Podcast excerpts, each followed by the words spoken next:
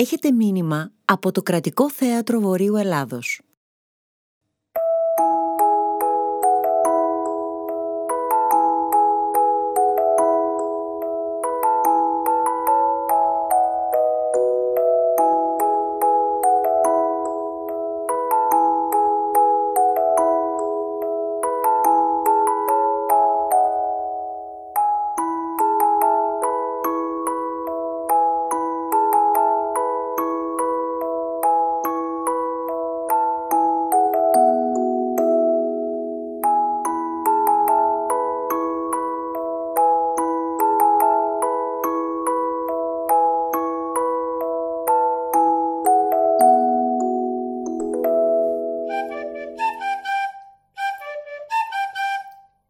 Οι δώδεκα μήνες.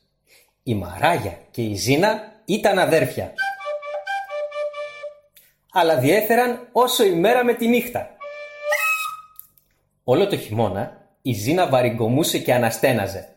«Ω, δεν το αντέχω το κρύο», γκρίνιαζε. «Θα ήθελα φρέσκες βιολέτες, Μαράγια. Κοίτα να μου φέρεις μερικές». Έτσι η καλόκαρδη Μαράγια φόρεσε το σάλι της και βγήκε στο κρύο. Ο άνεμος ούρλιαζε, αλλά εκείνη συνέχισε να ψάχνει. Ύστερα από λίγο έφτασε στην κορυφή ενός λόφου, όπου μια ομάδα ανθρώπων ζεσταίνονταν γύρω από τη φωτιά.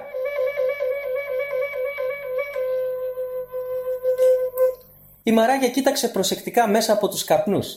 Οι άνθρωποι ήταν δώδεκα και ήταν όλοι τους άντρες. Οι φλόγες τριζοβολούσαν δελεαστικά στον παγωμένο αέρα. «Γεια σας», είπε ευγενικά. «Μήπως θα μπορούσα να ζεσταθώ και εγώ στη φωτιά σας?» Οι άνδρες της έκαναν χώρο και λίγο μετά συζητούσαν χαρούμενοι όλοι μαζί. «Τι κάνεις έξω με αυτό το κρύο?» ρώτησε ένας που συστήθηκε ως Μάρτιος. «Η αδερφή μου με έστειλε να τις βρω βιολέτες», απάντησε η Μαράγια. Ο Μάρτιος χαμογέλασε. «Νομίζω πως μπορώ να βοηθήσω». Χτύπησε το έδαφος και αμέσως φύτρωσε μια συστάδα από μικρά μόβ λουλούδια. «Ευχαριστώ», αναφώνησε η Μαράγια έκπληκτη και μάζεψε μερικά άνθη για να τα πάει στην αδερφή της. Όμως τα λουλούδια δεν ήταν αρκετά για τη Ζίνα. «Ω, πεινάω, Μαράγια! Δεν πας να φέρεις και μερικές φράουλες?» Και πάλι η Μαράγια φόρεσε το σάλι της. Οι άντρες ήταν ακόμη γύρω από τη φωτιά και έδειξαν να ξαφνιάζονται βλέποντάς την ξανά εκεί. «Η αδερφή μου με έστειλε να βρω φράουλες», εξήγησε. «Τότε χρειάζεσαι εμένα», είπε ένας άνδρας με χρυσαφένια μαλλιά. «Είμαι ο Ιούνιος». Κούνησε το χέρι του και ολόγυρα εμφανίστηκαν βαριφορτωμένες φραουλιές. Η Μαράγια τον ευχαρίστησε και γύρισε πίσω με τα χέρια γεμάτα ζουμέρες φράουλες. Η Ζίνα κοίταξε τις φράουλες κατσουφιασμένη. «Ω, έλα τώρα, Μαράγια! Θα προτιμούσα να φάω ένα μήλο», γκρίνιαξε. Έτσι η Μαράγια ξαναβγήκε στο κρύο. «Γεια σου και πάλι», είπαν οι άντρες. «Τι τρέχει τώρα?» «Σας παρακαλώ, η αδερφή μου θα ήθελε ένα μήλο». Ένας άντρας με καστανά μάτια χτύπησε ένα δέντρο. Ξαφνικά το δέντρο πέταξε ένα πλούσιο φύλλωμα και γέμισε «Όριμα μήλα! Ένα δώρο από το Σεπτέμβριο», είπε και της έκλεισε το μάτι. Η Μαράγια τον ευχαρίστησε και πήρε μερικά μήλα για το σπίτι. «Ω, έλα τώρα, μόνο αυτά!» παραπονέθηκε όλο απλαιστία η Ζίνα μόλις η Μαράγια της έδειξε τα μήλα. «Μαράγια! Μαράγια! Έπρεπε να φέρεις περισσότερα!» Άρπαξε το σάλι της Μαράγια και βγήκε έξω για να φέρει κι άλλα μήλα. Όταν έφτασε στη φωτιά, άρχισε να σπρώχνει τους άντρες για να βρεθεί κοντά στη ζέστη. «Α, πού είναι τα μήλα μου?» ρώτησε απότομα. Οι άντρες έγιναν βλοσιροί. Τότε πήρε το λόγο ο Ιανουάριος με τα ολόλευκα μαλλιά. «Θα σου δώσω το δώρο που σου αξίζει», είπε ψυχρά. Χτύπησε τα χέρια του και σηκώθηκε μια χιονοθύελλα.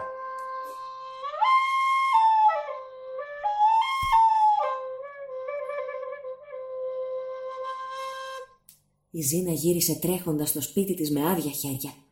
Η Μαράγια όμως συνέχισε να επισκέφτεται συχνά τη φωτιά στην κορυφή του λόφου και πάντα απολάμβανε τα ομορφότερα λουλούδια και τα πιο ζουμερά φρούτα.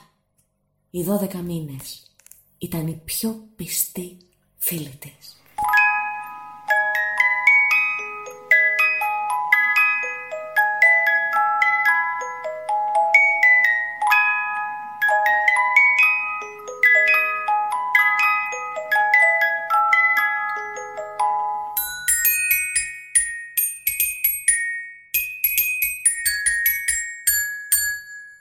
Εφτά ήλιοι.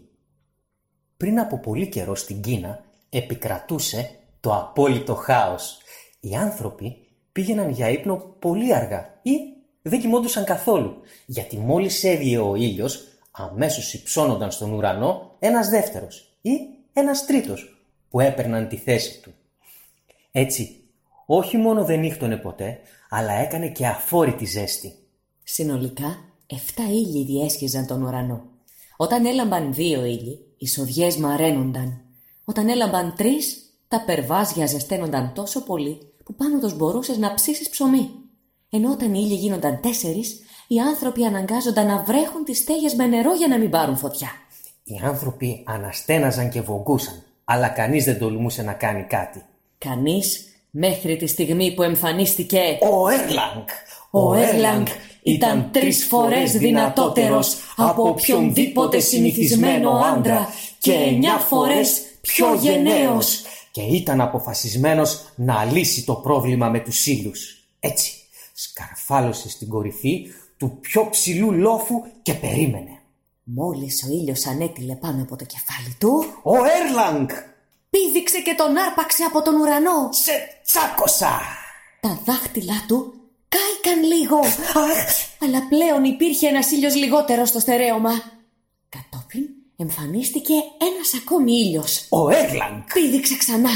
Όμως καθώς έπιανε τον δεύτερο ήλιο, ο πρώτος ήλιος γλίστρισε μέσα από τα χέρια του και του ξέφυγε. Να πάρει! Ένας τρίτος ήλιος εμφανίστηκε πάνω από το κεφάλι του. Ο Έρλανγκ πήδηξε και ο δεύτερος ήλιος του ξέφυγε κι αυτός. Και το ίδιο γινόταν και με τους υπόλοιπους ήλιους. Όσο σκληρά κι αν προσπαθούσε ο Έρλανγκ, οι ήλιοι συνέχιζαν να του ξεφεύγουν. Ύστερα από αρκετές ώρες προσπάθειας ήταν εξουθενωμένος.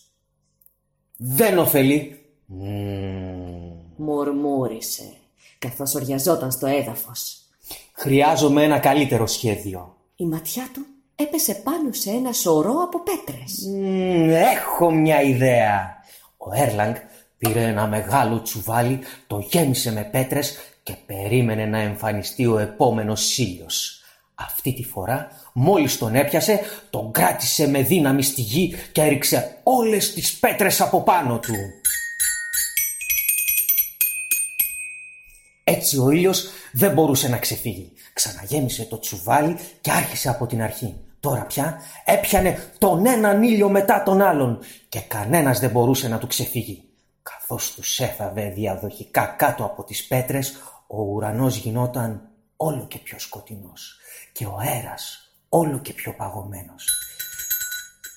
Συνολικά είχε μαζέψει έξι ήλιους, αλλά από την κούραση έχασε το μέτρημα. Για πολλή ώρα ο Έρλανγκ δεν έβλεπε κανέναν ήλιο.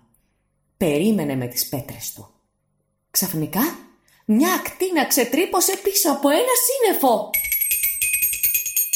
«Να ένας!» φώναξε ο Έρλανγκ. «Κρυβότανε!» ε!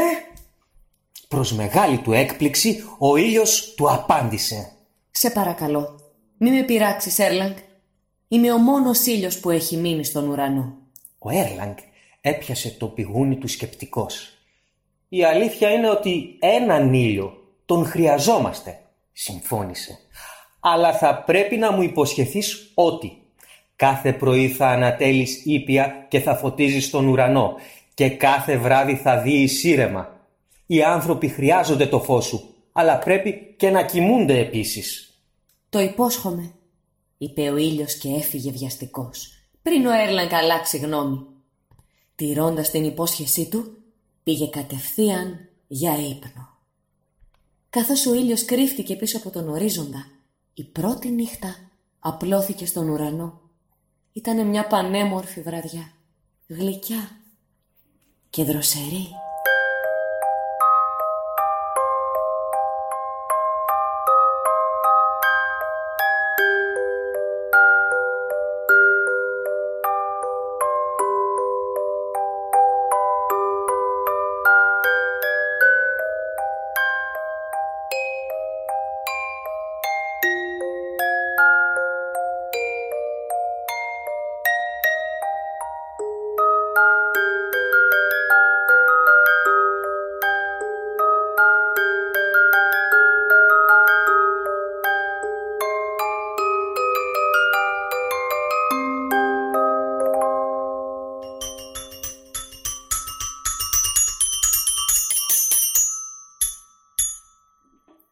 Χειμώνας και άνοιξη. Κάποτε στην αρχαία Ελλάδα δεν υπήρχε χειμώνας. Αντιθέτως η Δήμητρα, η θεά της γεωργίας, έκανε τον ήλιο να λάμπει δυνατά όλο το χρόνο. Έκανε τις οδιές να μεγαλώνουν και τα λουλούδια να ανθίζουν. Και κανείς δεν αγαπούσε αυτά τα λουλούδια περισσότερο από ό,τι η κόρη της, η Περσεφόνη. Ένα απόγευμα η Περσεφόνη μάζευε άγρια τριαντάφυλλα σε ένα λιβάδι, όταν είδε ένα σκοτεινό άρμα που το έσερναν τέσσερα μαύρα άλογα.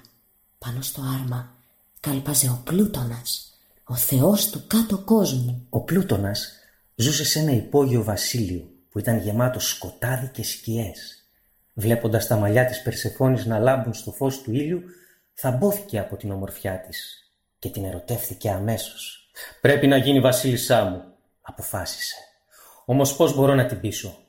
Ο Πλούτονας έγινε σκυθροπός. Μετά τίναξε ξαφνικά τα γένια των αλόγων του που άρχισαν να καλπάζουν ξέφρενα.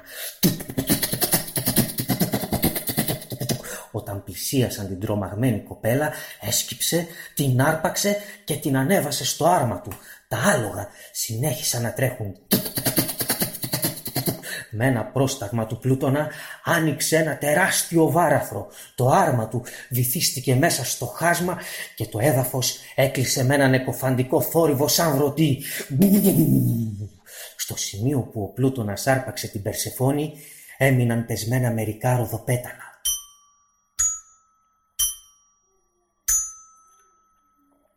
Θέλοντας να ευχαριστήσει την Περσεφόνη, ο Πλούτονας άρχισε να της δείχνει όλους τους θησαυρούς του βασιλείου του. Την οδήγησε σε λιβάδια με κρίνους και μαγεμένα ποτάμια.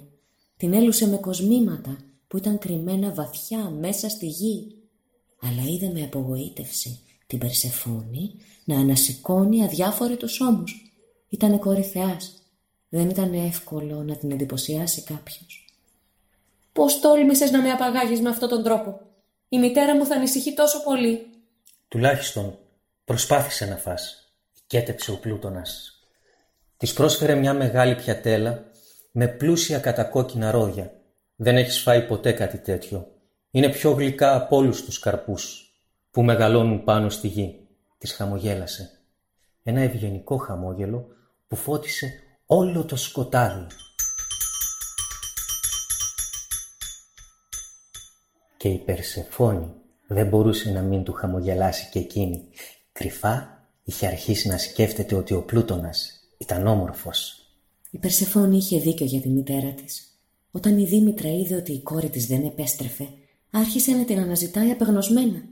Η Δήμητρα έψαξε παντού, αλλά δεν μπορούσε να βρει την κόρη της πουθενά. Από το μεγάλο της καημό πάγωσε όλη η γη. Η αναστεναγμή της γίνονταν παγωμένος αέρας. Τα δάκρυά της έπεφταν σαν παγερή βροχή.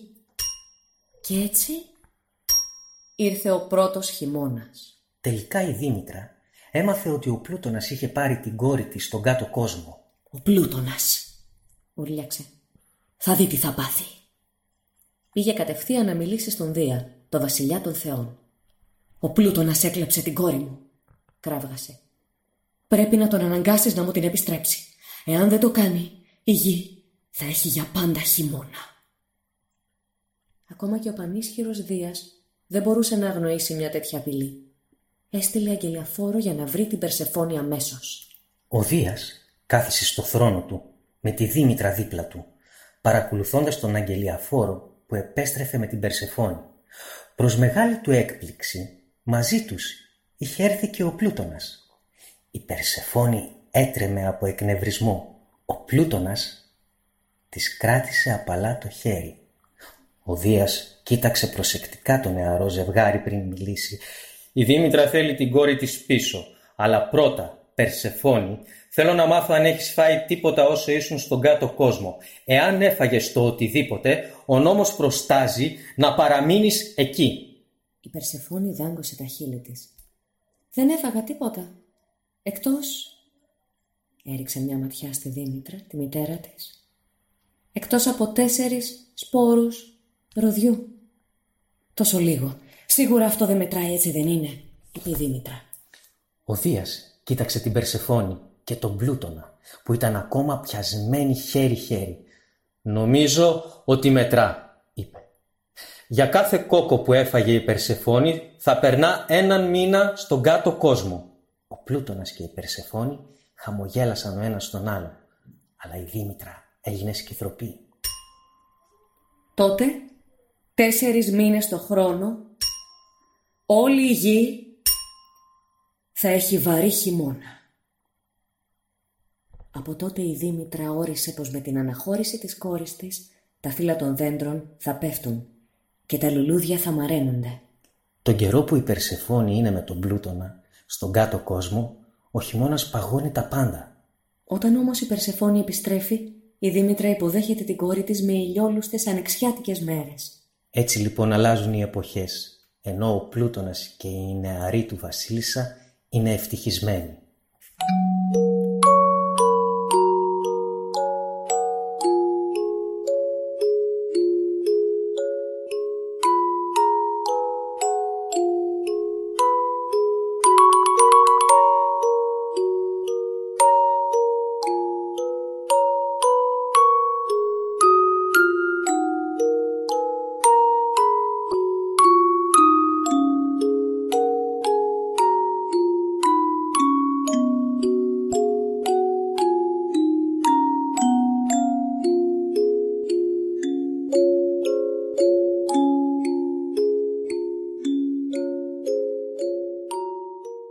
Ακούσατε ένα μήνυμα από το Κρατικό Θέατρο Βορείου Ελλάδος.